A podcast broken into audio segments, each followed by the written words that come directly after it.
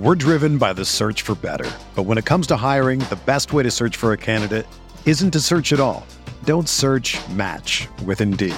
Indeed is your matching and hiring platform with over 350 million global monthly visitors, according to Indeed data, and a matching engine that helps you find quality candidates fast.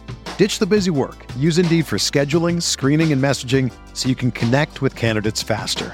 Leveraging over 140 million qualifications and preferences every day, Indeed's matching engine is constantly learning from your preferences, so the more you use Indeed, the better it gets. Join more than 3.5 million businesses worldwide that use Indeed to hire great talent fast. And listeners of this show will get a $75 sponsored job credit to get your jobs more visibility at Indeed.com slash BlueWire. Just go to Indeed.com slash BlueWire right now and support our show by saying that you heard about Indeed on this podcast. That's Indeed.com slash BlueWire. Terms and conditions apply. Need to hire? You need Indeed.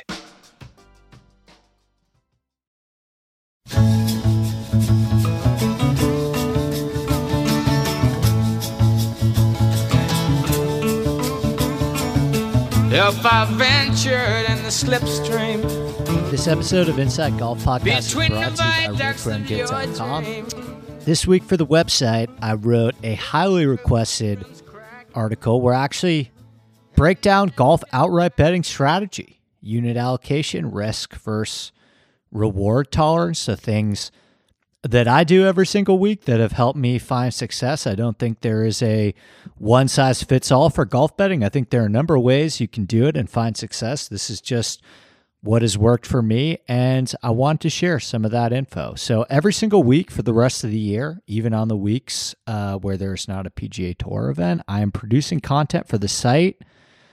And that is the only place to reach me for personal questions as well is in that Slack channel. So head on over to rickrungoods.com, promo code Andy, and we would love to have you as part of that community.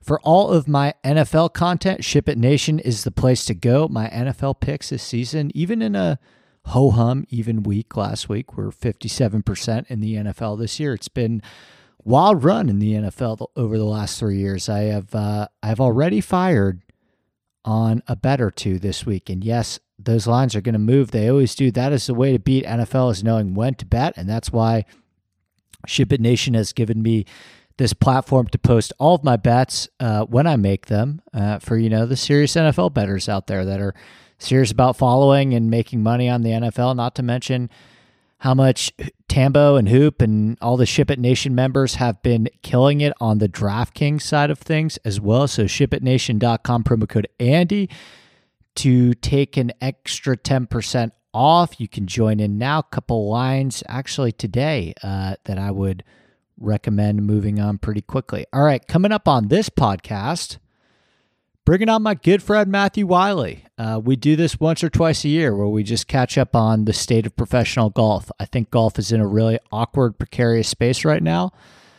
I think there's a massive disconnect between the top players and the decision makers and the fans. I think there's a massive disconnect between what the people in charge think the fans want and what the fans actually want. I think there is a massive disconnect between what the top players think they're worth and what they're actually worth. I think there's a massive disconnect between what I think the top players and decision makers think growing the game means and what actually growing the game means. And uh, so I thought this made for an interesting conversation. And I love talking about this stuff with Wiley based on his background in business and marketing.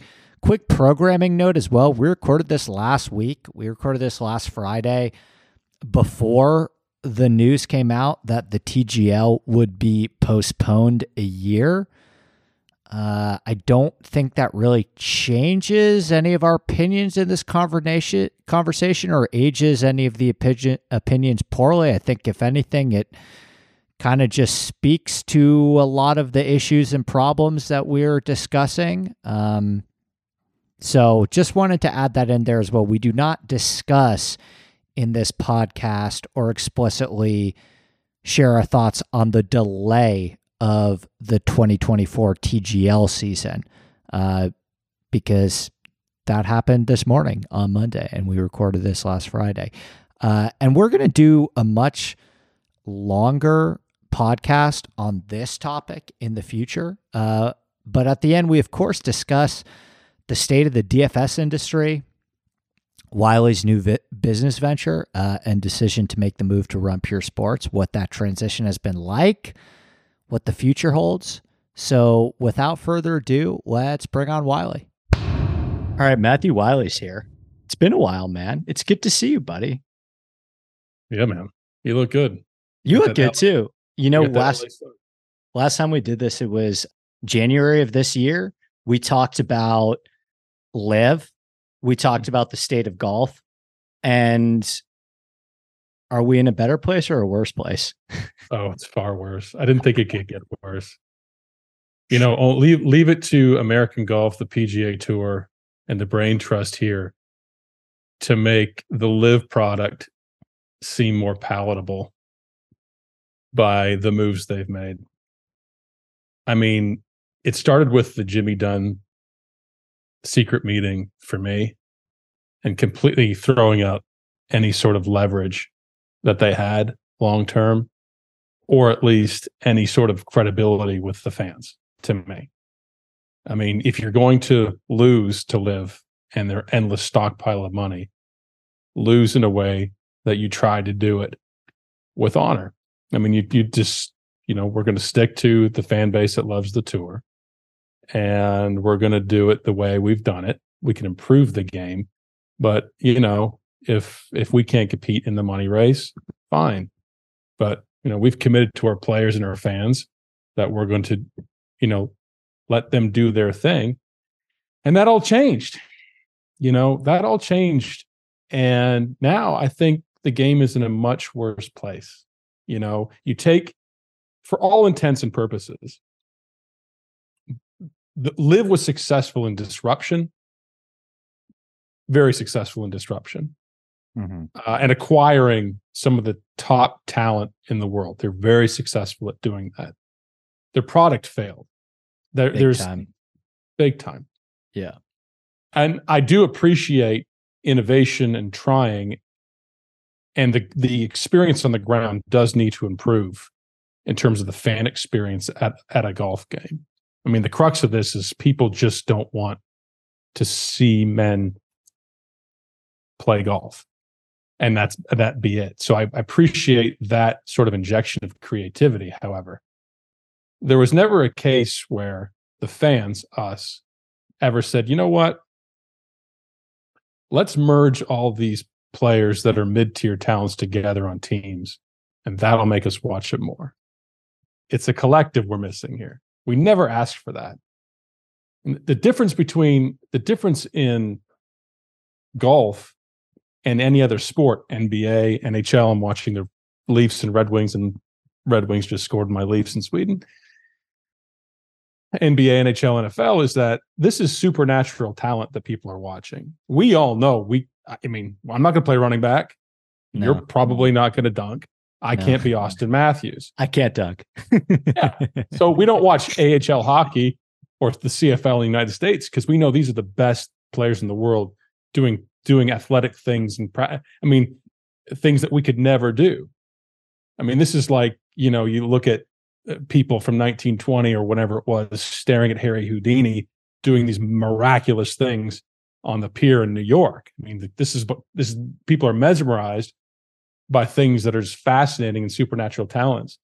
And really the only person and and you know the name that was able to captivate an audience with supernatural things in golf that you'd stop everything to watch because he was doing things that none of us could do was Tiger Woods. right. Everyone else feels like a Lanto Griffin, great golfer, but everyone else, or you know, you know, trying to think of a. I'm trying to. Did you bring him up because he he Yes. did he brought something up today? I was on the golf course this morning, but he he made some headlines today himself, didn't he? For Yep. he and it was part. Anti. it was another fracture in golf that I was I was even going to mention. I don't want to be long winded here, but my point is that there's a lot of people who play golf. There's a lot of guys who play golf in college. There's a lot of guys who didn't make the tour, but they can go out and shoot 68 on a lot of these courses that these pros play. And they that's why the golf community is very chippy is that because a lot of these guys really believe and possibly so, could compete. Unlike we can't, you're not going to, I'm not going to play center for the Leafs, but you're you're a good golfer. There's a lot of these guys who are scratch who can play. So it's not really super impressive to watch even talented golfers on a day-to-day basis. And so Nabilo said it. Yeah. In his comments. Yeah. That and he he it said he, I'm pained to say this because no one wants to say it, but golfers make too much money.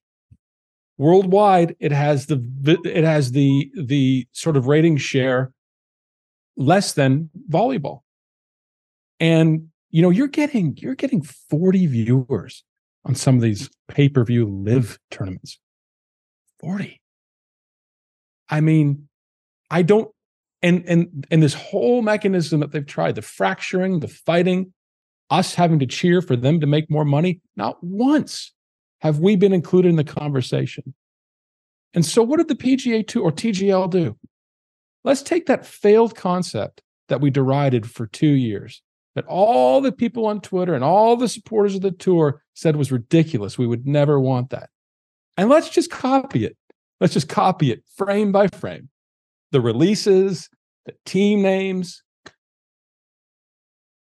No one, my kids aren't going to gather around the TV set, TV set, I sound like I'm 1955, and watch Lucas Glover hit into a screen. No. It's, and if you actually look at the format of TGL, I did a whole podcast on this last yeah. week.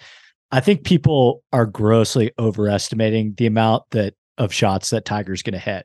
The way this is mapped out, Tiger's going to probably hit like six to eight golf shots a month in the TGL league. Maybe. Maybe. Maybe. And I mean, well, I mean, the Nabilo quotes like that, that was, I think he nailed it in so many ways. I, I pulled them up because you, you tweeted this and I immediately responded saying, I mean, there, I don't think there's ever been a greater gap between what golfers think they're worth and what they're actually worth, just so the listeners have it. This is what Nabilo said. The exact quote is, but I also think there's a realization we don't rate high enough as much as it pains me to say, he said on the podcast. Golfers are overpaid compared to every sport, every other sport. No one wants to admit that. They don't want to say it. If LIV never came along, we're going to have so many mil, 20 million plus purses and we don't have the ratings. Globally, and I've used this a bunch of times, volleyball worldwide rates higher than golf. I don't see volleyball players racing around in private planes and all sorts of things. So we really are in a weird space. I will say this the, the only reason why the volleyball comparison falls a touch flat to me is because I think that the consumer base of golf is a lot wealthier than those watching volleyball. So I think advertisers oh, yeah. advertisers do have that in their back pocket where they don't need to necessarily rely on a massive massive audience because the average golf consumer is more wealthy than probably any other sport, like maybe s- like skiing, right?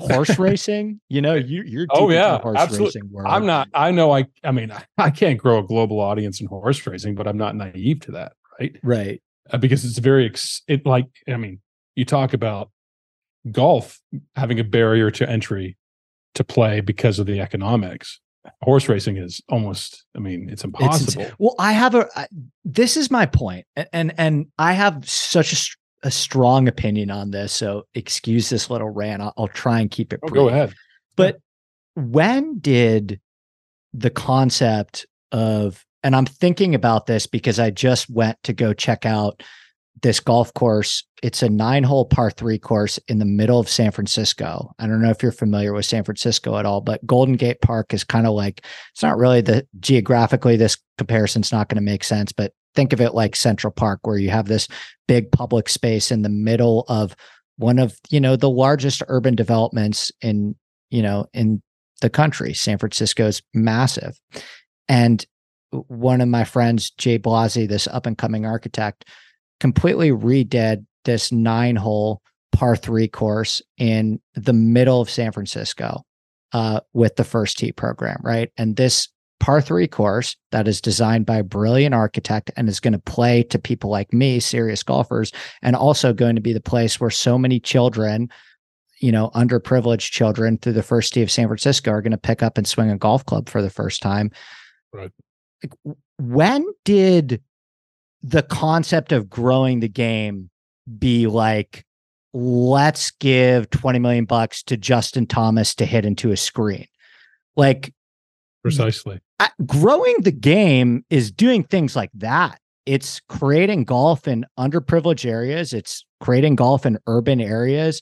It's using all of that money to put golf clubs in in the hands of the next generation, right? That's what growing the game is, right? So I, there's there's become such this disconnect between what they think they're doing and maybe they don't even they probably don't even think they're growing the game that, that that's all just marketing and what they're supposed to say No, but I this concept of, I, I honestly believe they do. you think yeah i mean it's just because they're probably so brainwashed but this concept of how you know we are allocating our resource resources like can you imagine if the saudi public investment fund and i honestly think that i've i've floated this theory before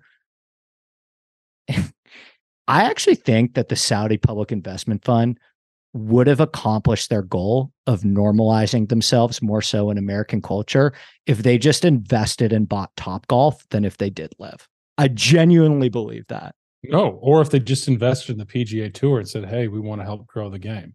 Right. Or if they just or if they just built a bunch of golf courses in the middle of like Los Angeles and San Francisco Yes. and stuff like Yeah. that. I mean, there eh, there's been su- there's been this massive, massive disconnect between what they think they're doing and the the effect that they're having. And the best the best reason people get mixed up about the reason why nobody is watching LIV. The reason why nobody's watching LIV is not because it doesn't have good players. It does have good players. It's not because, you know, who cares about the announcers, the golf courses? That's not why people watch golf. I care about that stuff. That's not why people watch golf.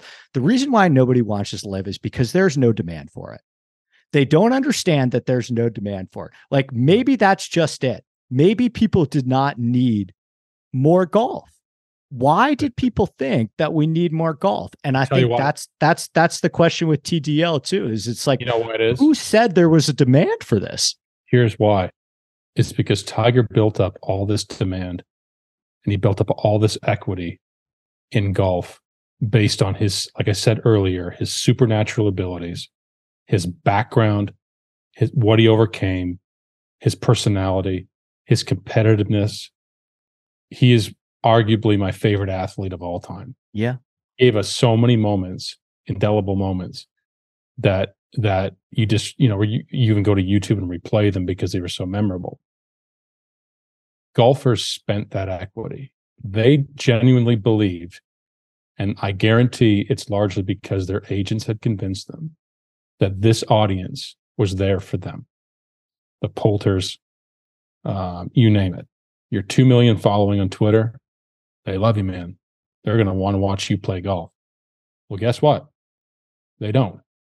The problem too was this axe to grind between the players who left, some of them, and Greg Norman made this very made it a war between people who loved American PGA Tour golf, the history and everything with it, and those who didn't. And that is the reason why these golfers are now confused as to well, why is no one watching this? but they still believe they're growing the game. But that's the reason why is because there's only one person on earth now that really people would make authentic time for to watch play and that's tiger and and the other thing is too the failure of LIV is that if anyone had listened to us as fans as to what we want out of golf it's authentic drama it's authentic competition it's real tension mm-hmm. with a lot of things at stake Stakes, right? And stakes. stakes doesn't mean a $5 million purse for No. players. Nobody has tuned into a golf tournament because, hey, I'm watching the players this week because the purse is so big. No. Yes. And you get that at the majors automatically. You get all those things, and that's why they're popular. But now, now we're rooting for extraordinarily wealthy people who really gave us the finger for two years and are still fighting with each other. We're rooting for them to win shotgun starts in front of no fans virtually and make in crazy amount of some money for things that mean nothing and pop, you know, 5,000 bottles of champagne at the end. That's just not something that fans are willing to do, in my opinion. No, no. And I've said this a bit in the TGL podcast that I did because I don't, I'm not super optimistic in TGL. I think there are a couple things from the LIV playbook that they can learn for from. I think there are a couple things from the LIV playbook that they've had the opportunity to learn from and didn't capitalize on in terms of, you know, what was this massive criticism from LIV? You kind of just hit on it. Yeah. None of this makes sense. We don't understand how these teams work. We don't understand player movement. We don't understand contracts. We don't understand the draft. I mean, think about how much content is created from these leagues out of team building and the draft and understanding what direction your team is going in and right. trade machines and free agents. That's how the NBA and the NFL have become year-round leagues, right? Because you know, it could be the middle of July and the first topic that you're going to get on first take could still be what team is Kevin Durant going to or James Harden's unhappy, right? Like that is such a crucial component of team sports. And golf just said, no thanks. We're good. We're just going to build these teams completely arbitrarily. And nope. you're not really going to understand how any nope. of it works. Nope. But that's how it's going to be. We so, know you didn't want to watch these golfers individually. But now you cannot want to watch them together. And that's our business model. I mean, you've got four golfers with in, in, in individually incredible brand re- uh, recognition on this Atlanta GC. That Twitter has 2,000 followers. That's it. That their yeah. count is 2,000 followers. I mean, it's um it's a it's a, look at Richard Bland's release today for the Cleeks. Look at that hostage video he had to do. First of all, it's Richard Bland. Nothing against that guy, but I mean, no, there's a lot of guys who are on Twitter who could probably beat him. That's the difference, you know. So, in, in, long and short of it, and and so and and and you know, it's it's funny because the collapse of it's terrible, but the collapse of that TGL facility isn't that just emblematic of everything in the state of golf? It's right just now? it's a microcosm of it all. It's like the perfect yep. way to end 2023. And by the way, they still haven't delayed it. Like the reports are that this thing is going to try and go on track. Their stadiums cut, you know, it's the roof came off. you just don't start rooting for a team. Like I don't know. We don't root for these players week to week. We root for we were we root for Sunday drama, regardless of who's in front. We root for what I've, we've invested in in terms of fantasy sports or gambling. They've missed that part. Okay, so that is the that's the smoking gun that I think TGL has an opportunity with. And I said this on the previous podcast I did completely devoted to TGL. So forgive me if I'm repeating itself. Yeah. That is what TGL needs to nail. And if it doesn't nail that, I mean, listen, more people are going to watch TGL than they watch LIV because it's on ESPN. That those numbers aren't going to be close. But for TGL to hit and become a part of the lexicon and the cultural ecosystem as we see it on social social media for golf fans, I think that gambling needs to be a crucial component of it. And I think that this has a lot to do with ESPN Bet and the new gaming deal that ESPN just did, and the fact that gaming just got legalized in Florida, if they do not nail the gambling aspect of this, that is a massive miss opportunity because all the stars are aligned for this. Ga- gaming just got legalized in Florida. ESPN just made a massive deal with ESPN Bet. So there are no excuses anymore, none for them to not nail the gaming aspect of this. We're driven by the search for better. But when it comes to hiring, the best way to search for a candidate isn't to search at all. Don't search match with Indeed. Indeed is your matching and hiring platform with over 350 million global monthly visitors, according to Indeed data, and a matching engine that helps you find quality candidates fast. Ditch the busy work. Use Indeed for scheduling, screening, and messaging so you can connect with candidates faster. Leveraging over 140 million qualifications and preferences every day, Indeed's matching engine is constantly learning from your preferences, so the more you use Indeed, the better it gets. Join more than 3.5 million businesses worldwide that use Indeed to hire great talent fast. And listeners of this show will get a $75 sponsored job credit to get your jobs more visibility at Indeed.com slash BlueWire. Just go to Indeed.com slash BlueWire right now and support our show by saying that you heard about Indeed on this podcast. That's Indeed.com slash BlueWire. Terms and conditions apply. Need to hire? You need Indeed. Yeah, I always thought the tour would say, you know what, we're going to allocate dollars to make these make these. I'm not sure the connection wise they're allowed to do it, but I thought, you know, if you made a five million dollar contest every week on the LIV tour for fans to play DFS, I guarantee you they're fucking watching it. I know. Uh, and I wondered that too because LIV did nothing with gambling, like absolutely nothing. And I wonder if it's because I don't think it's maybe I'm giving them too much credit. I don't think it's because they're too stupid. It might be because no um no sports book wanted really a piece of them. Uh, it T- was TGL doesn't have that problem. Yeah, yeah, possibly. Um, you know, I, I, I- always thought, I always thought, I was like, certainly there's some very capable, talented people making all pulling their strings here at the tour and in golf. And then the Jimmy Dunne thing came out, and I thought, oh wow, maybe, maybe we were wrong. And I always thought it's you take you look at the elements of your brand and what is the most successful part of it what do fans in pga tour golf outside of the majors like the most what's the most popular event waste management Yeah. Eh. Probably waste management. I would players No, yeah, players maybe, but honestly, waste management. Like waste management is the only PGA Tour week that feels bigger than the golf. It feels Right. eventized. It feels like it's the type of tournament where you And can why? you can go to that week and whether Rory McIlroy wins or Brendon Todd wins, it's still piercing through culture a little bit, right? what and why and why because a it has a signature hole Mhm. unique signature stadium hole. B, it's created automatic real drama that you can focus cameras on with the fans being completely engaged in that drama. Mhm. Holy shit.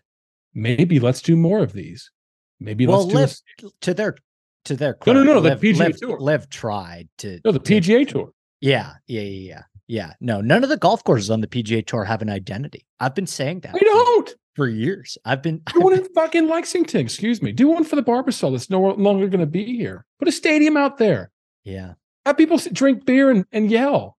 yeah, and make it a series around the tour because if you can if you can score well on these very intense environment holes maybe make that a contest at the end of the year also holy cow and we're holy getting cow this- and and this is good because I think we're getting into the solution a little bit because I think some people are going to be like, okay, you outlined all the problems, but what would you do differently? One of the things that I've never understood about golf, I'll use another sport as an example.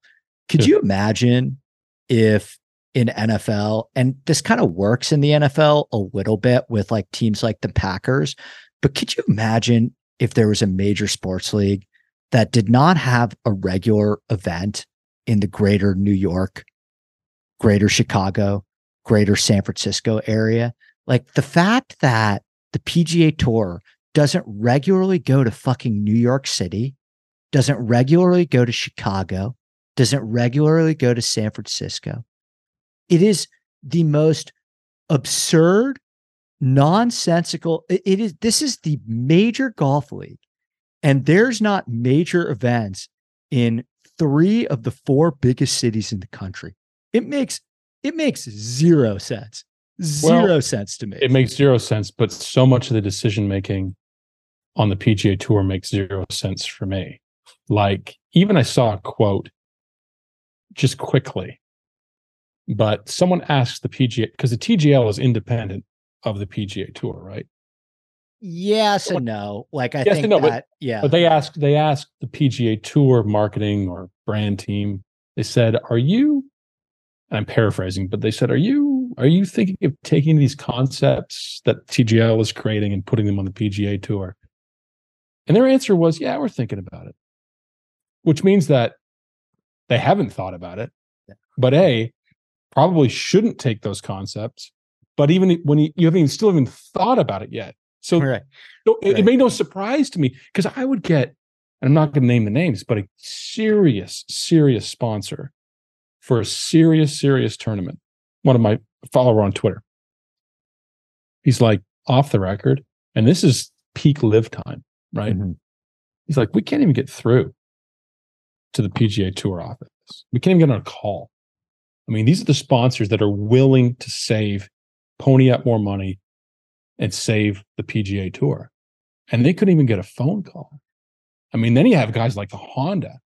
I mean, for I mean, the Honda at one of the bigger Florida swings and bigger tournaments on tour, and one of the biggest sponsors, right? I mean, I'm sure there's a lot of, you know, mechanics behind it that it would explain it, but optically, that's a pretty big loss right Huge. so so does the tour really have the the the our sponsors really Uh, excited about putting this kind of coin up for PGA Tour events anymore if they do one in New York for instance I don't know seems like they're out of gas a little bit Well, that's why I think they're, I mean, and that's why they're seeking this external funding. I mean, whether it's coming from the PIF or whether it's coming from private equity money and Fenway Sports Group. But did you see the Rory quote recently about? I'd actually like your take on this. This is the one thing I wrote down because I, I wanted to Yeah. hit on this too.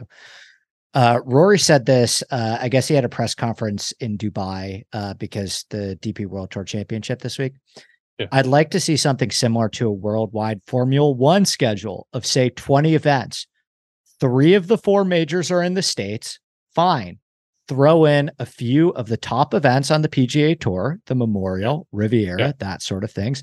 Yeah. Then add things like the Australian Open. I get the stranglehold that America has had on professional golf for the last 20 years. It is what it is. Corporate America is where the biggest money is.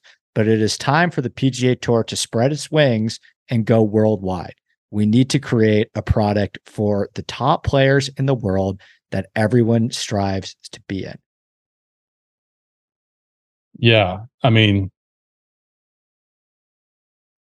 I think it's I think it'd be limiting to a lot of the players on tour because of the cost and expense to bring your team around the world Also, You know. TV windows, like a big thing that Rory's underestimating Huge, is right. like I think some of the best golf courses in the world are in Australia. Like I, I don't know if you remember the um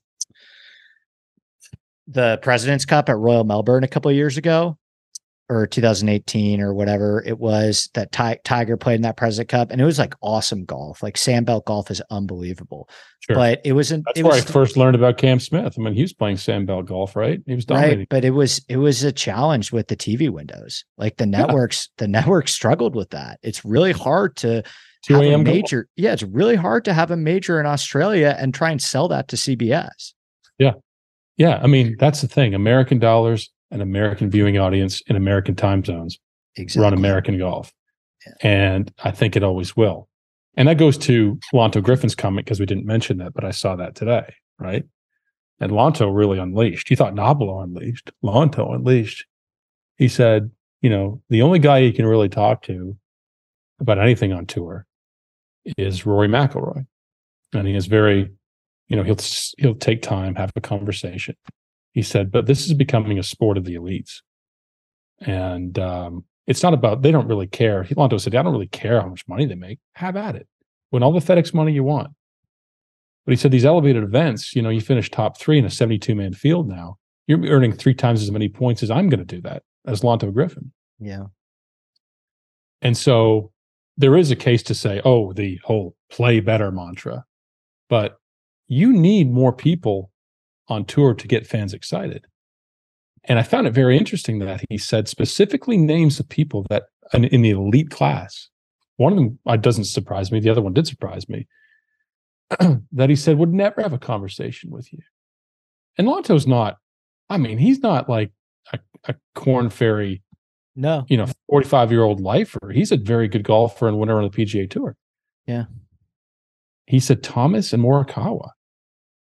Morikawa, I kind of get that. Thomas surprised me a little bit. But then now you've got another, now you've got another in, internal argument and, and fight. You've got exterior, you've got PGA LIV, you got LIV players, PGA players, and now you've got internal stuff. What?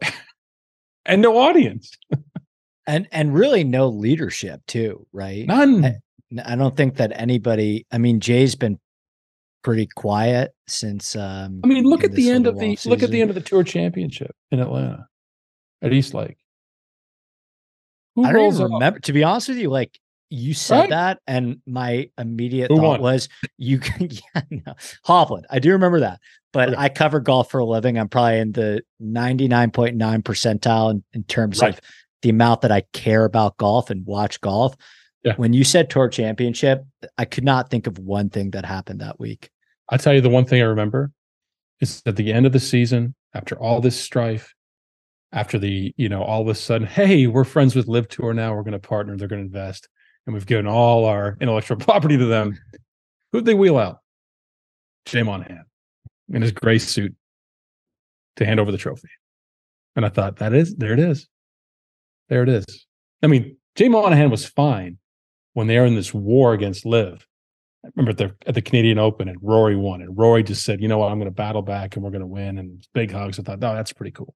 Yeah. PGA Tour needs a a a a face presence that is more aligned with its fan base, a little more aggressive, likes being on TV, and doesn't wear three piece suits in 92 degree weather at East Lake. They need a character. They need God, a guy who's, who's, who's like th- this is so fun. I love this shit. Who's it's like me and you. That's that's like who's going to do it. That is the only people that can fucking do it. Because they've got Greg Norman. Okay, For, say what what you want. The guy loves being on TV and parachuting to the sky and doing whatever things he does. he does Right. Sorry, I interrupted you. I'm trying to think of like who would be. Obviously, there's going to be a lot of corporate options, but I'm trying to think of because Tiger's not going to do anything like that more so than he already does. I mean, he he's I'm sure already has a, a ton of influence behind the scenes, and if Tiger wants to get a message across, he can get a message across. But there's zero upside in Tiger being any more outward facing than he What already more is. can he do? carrying What more can water he than yeah, yeah. He carried the water for 25 years. He made so many people millionaires, billionaires. He did networks, everyone, golfers. He took so much, so much intake. I mean, incoming fire. Yeah. I mean, look at the documentary done on him. He had apologized to the world for his personal life. Yeah. He never once, not once, did he ever complain. Not once. No. And look at the golfers here today. Yeah. That's different. Well, what's interesting is I wonder because if you had asked me a year ago or two years ago, who is one of the most successful businessmen, a really, really exceptional Wall Street type that has had a tremendous amount of success in his career that also is obsessed, lives, breathes, eats, sleeps golf.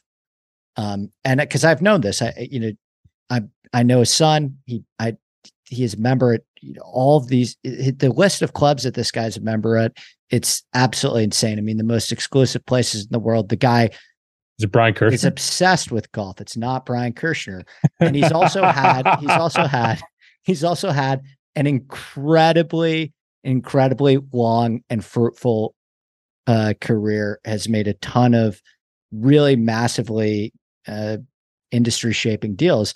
That guy was jimmy dunne like Jimmy Dunne was that guy. And then you put Jimmy Dunne in the center and he completely fangled it. But if you were asking me this question, like who who is the guy we need for this?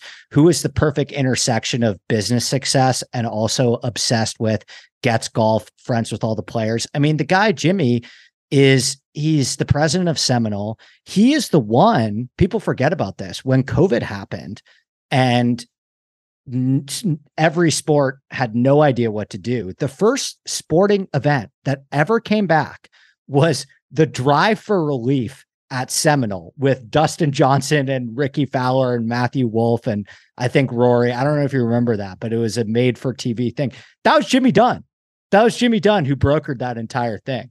And so Jimmy Dunne was the guy that I thought would have would have crushed this position and and uh no, next thing we know, we get uh we get Jimmy Dunne on CNN saying that he's he's personally going to kill the people responsible for 9-11 if, if he sees them. And not yeah. really knowing uh, not not, not so, really knowing he's not really much better at jay than the interview thing or or, no. or the leadership thing than i, I think he would have hoped for i'm not familiar with jimmy dunne's career arc but sometimes it's, he's really successful like oh, i know he, he's really he's, successful he's a, he's a big deal in in his state of the world. there's world two types of, of the there's, world. there's multiple types of success the two that i'm very familiar with are do you take a path that is highly greased you know new york heavy money, mm-hmm. great schooling, you know, etc.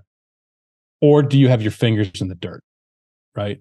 Do you start with nothing and you make make it into something? You know, for people what they say about Dave Portnoy, that's that's fingers in the dirt guy. Those yeah. those are the guys that see the other side. Those are the guys that have had to understand how to connect with people in order to be successful. They had no one helping them to do it. In order for anyone to lead this tour, they have had to have their fingers in the dirt and connect with the audience of golf. I say this to people in marketing, VPs of marketing, or people who want to be hired as a VP of marketing, or people who tell me, I had one the other day, president of a college. I said, if you're going to hire an executive in marketing who's going to connect your brand in a very difficult space with its intended audience, you better damn well make sure that person is able to connect with people on their own. Because if they don't have content, if they don't have a following themselves, how are they going to know how to connect the brand in this day and age to you? And that's the difference. I Jimmy Dunne doesn't know who we are. It doesn't really matter. No, and but in the long run, it it really mattered. No, he certainly did. doesn't. And his circles yeah. are, I mean, he runs, like I said, in the elite of the elite.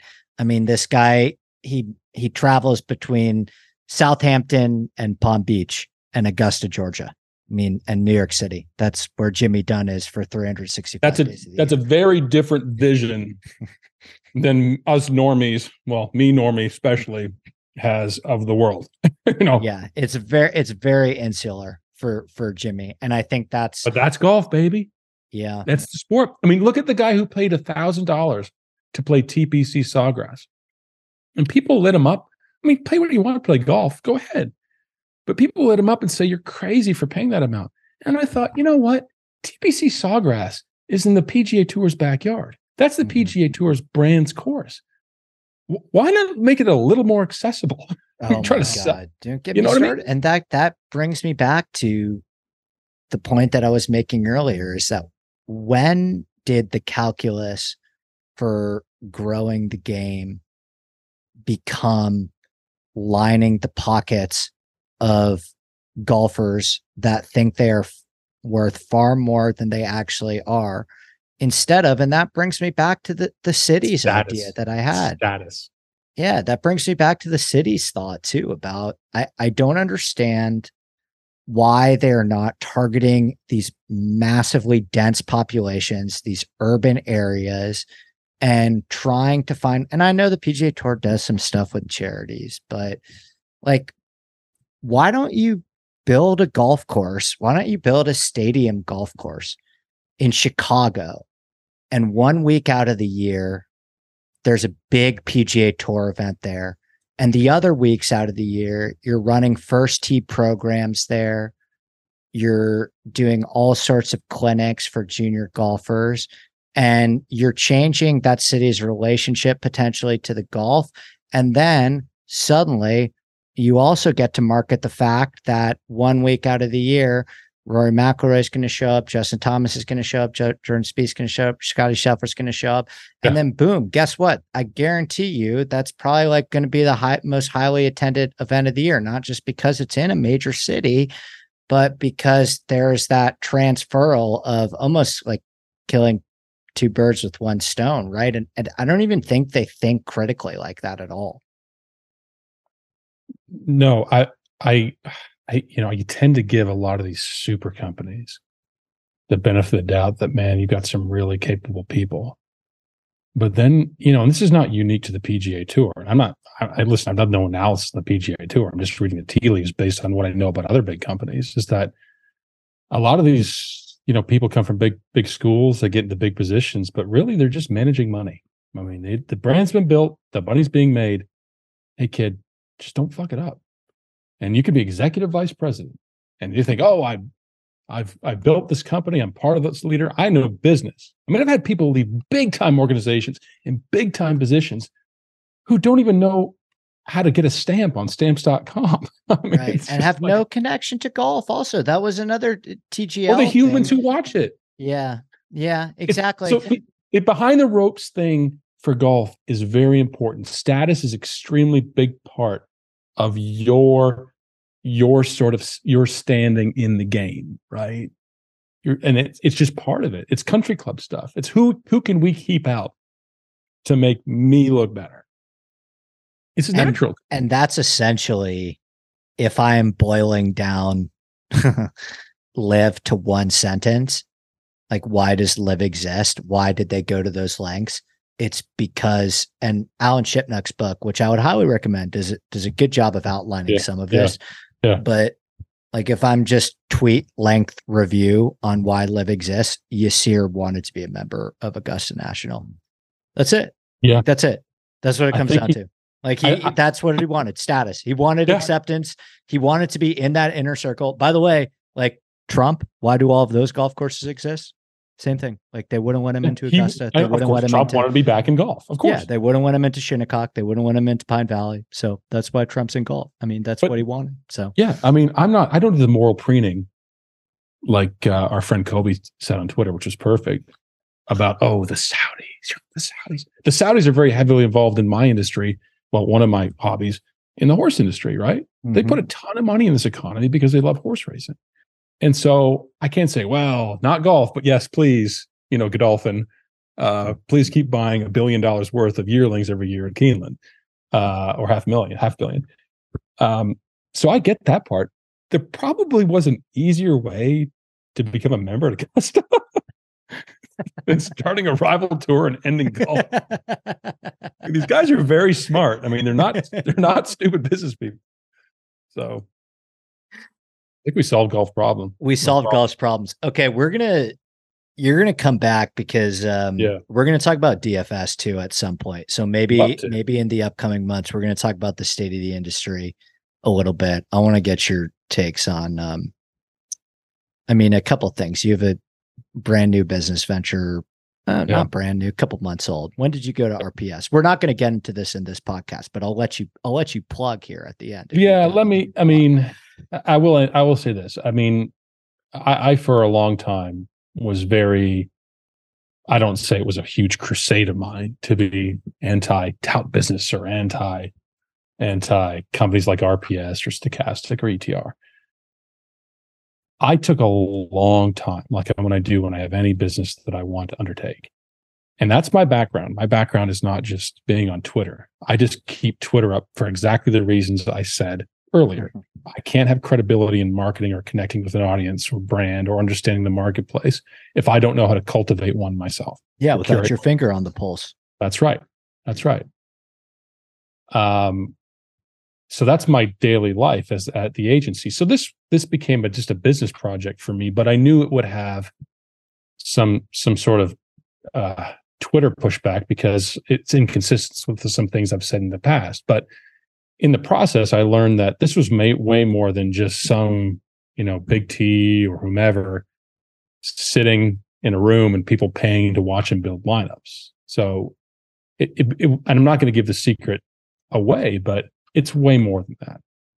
I mean, I've got a staff of 50. Um, I've got people who deeply care about the members of the site and who work 24 hours a day to help decision make in a very compressed area of time because a lot of the members don't have that time. So yeah, I mean, I decided to take the project on because I have I have a great regard for Tony. He lives in Kentucky near me, Big T, that is. Um, he's a I know his family. Uh, I know he's a fine person. We come from completely different backgrounds. We have did, did um did you know him? How well did you know him before you guys started working together? I've known him for five six years. He and he owned a horse with me. He owned two horses really? with. Me. Yeah, and uh, but were you um were you an RPS subscriber before you never. got on? Never. I never. I never subscribed to any of them. Roto Grinders only for the optimizer, mm-hmm. uh, and I really love those guys. But I never really, and and I regret saying you know some things that were conflicting to where I am now because I didn't take the time to understand what it is that that really people were members for. Right. I yeah. mean, and and I got you know there's there's a lot of people who who like to hang out and talk and and talk about sports uh, together um, and then learn things and help get content got hundreds of pages of content every night and just make more more more quick decisions with people in the know and then then enjoy the game together during the process that that was more so and there's a much deeper answer i have for that but that's another podcast that was much different than what my thought about it was right yeah. and what people what what the characterization and the crusades going on out there particularly against rps are saying now mm-hmm. it's deeply offensive to me um but you listen you got to be a little tough and and take it but this was a big time business project for me right? I mean admittedly tony said this is this is not my thing. You know? It's not. And uh so yeah that's that that's really when i came into it. But it's not like i said okay tomorrow i'm just going to start helping you out. I will never take on a project that i don't believe i can deliver value. Right. Uh could could i could i be the commissioner of golf i think so well, uh, the the last thing I'll say the low bar, right? Yeah. Seriously, I I think that um, in my opinion, the foundation of the DFS industry is not actually your ability to be successful playing DFS, but the community that you cultivate, right? So I think, yeah. in my opinion, at the core of what makes or breaks a DFS site is its yeah. members and its Discord. That's what I believe personally. We have and, we have an extremely powerful Discord, and it's commu- and the community, and it's like I've never been a big Discord no. guy. I play too much golf and just I'm too on the road too much to be living in a Discord or dying all day. But to be yeah. honest with you, and I know you're the same way, and probably anyone else who plays DFS is the same way it's really hard to win at DFS. Like I'm barely over water and I put a ton of work into it and consider myself a good DFS player. But the yeah. reason why I play DFS is yeah, there's that possibility of the big score, but I'm I'm realistic about it. If I can break even and have maybe one or two big scores a year, I'm a pretty I'm a pretty happy guy. The reason why people are drawn to DFS is because of the text that I get from Brian Kirschner at 6 a.m. on Thursday morning Eric Cole one under through one. Here are the Rolexes I'm buying. Like that is that that is yeah. what makes DFS fun. Is yeah. is you're yeah. you're not just investing in these golfers, you're investing in this communal experience of fucking tilting. And tilting yes. with your friends, yes. that yes. is fun. That is fun to do on Thursday fun. mornings when you're sitting at your desk at your day yep. job and have nothing to do. Um, and that's so that's that's, that's the really, only thing I would add to that. No, and I got I got some I you know the last couple of years, especially post COVID, I I was part of this contact high with a lot of negativity on Twitter, and I started getting more negative myself, and you could see it in my tweets only because I was just frustrated with you know the, the, the sort of the the golf content being my only outlet, really, or what, what I was known for. I really loved doing content, and uh, you know, I, I I finally when I made the decision to invest in and, and really take a business leadership role at, at Pure Sports, it really changed my attitude about everything. Um, it made me a more you know more positive that people I could possibly help both in business or you know, I don't consider myself a tout at this company at all, but I do wake up in the morning. The first thing I go to is the hockey chat. Yeah. And I talk to these guys all day. Not that I have to, I just enjoy it. Because it's fun. Like that's it's fun. That's and the, the first point. thing I yeah. said, the first thing I said before I joined the company, I said, I said to everyone who had a stake in it, I said, this company will be successful for one reason alone, and that's culture. Period. You know, you yeah. create a good culture, you're going to create a good company. And so that has really been my mission. And it's really changed my attitude. And some people will never get over it. I know that on Twitter. I need to stop fighting that. Um, I think it's, I think it's unfortunate, very unfortunate. Um, but you know, it's part of life, right? It says more about them than it does about me, and that's it. I mean, that's that's where we are. So this should be the Andy Lack and Wiley show. We should do it every week. I'm telling you, man. Well, we'll talk. Um, okay. We're gonna we're gonna stop recording now, but um, we'll give you a couple more of these in the, in the near future. You get you told me you'd come back. Now I'm gonna hold you to that to talk more about. Oh, we started recording already. oh, okay. All right. Good to see you, my friend. Yeah, brother. Talk soon, buddy. All right, that is it for the podcast. We will be back next week kicking off one of my favorite two week stretches on the podcast of the year. We're bringing back Twitterless Steve to do part one and part two of our way too early 2024 majors preview. So, next week, we are going to be diving deep into Augusta National and Valhalla. Following week, we're going to talk Pinehurst and Royal Troon. Uh, but this is always uh, one of the more, more, higher performing episodes, one of the more fun episodes to record. I think one of the more informative episodes that I do every single year in December, uh, late November, early December. Twitterless Steve and I give you everything you need to know way too early on these major venues. And hopefully that can inform some future betting that you might want to take part in this winter.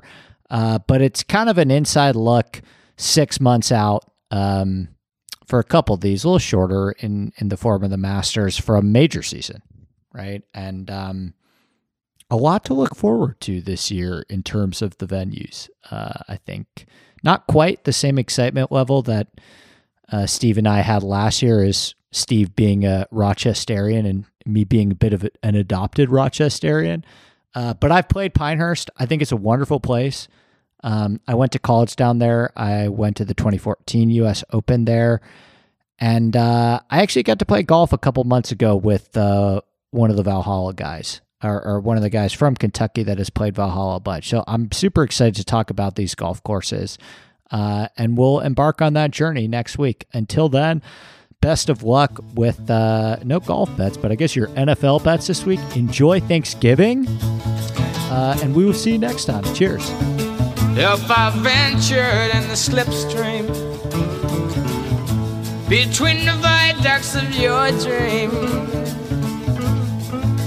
where mobile steel rims crack and the back road stop. Everyone is talking about magnesium. It's all you hear about. But why? What do we know about magnesium? Well, magnesium is the number one mineral that 75% of Americans are deficient in. If you are a woman over 35, magnesium will help you rediscover balance, energy, and vitality. Magnesium supports more than 300 enzymatic reactions in your body, including those involved in hormonal balance. From functional medicine doctors to mental well being and female hormone experts, we all know that magnesium is the one mineral to improve all aspects of well being and health. But which one? Magnesium Breakthrough from Bioptimizers the trusted choice recommended by leading experts with seven best absorbed forms of magnesium to ensure your body receives the support it needs for overall well-being. Go to bioptimizers.com slash balance today and use code BALANCE10 for 10% off. Support your journey to wellness at B-I-O-P-T-I-M-I-Z-E-R-S dot com forward slash balance. Magnesium Breakthrough from Bioptimizers, your foundation to optimal health and vitality.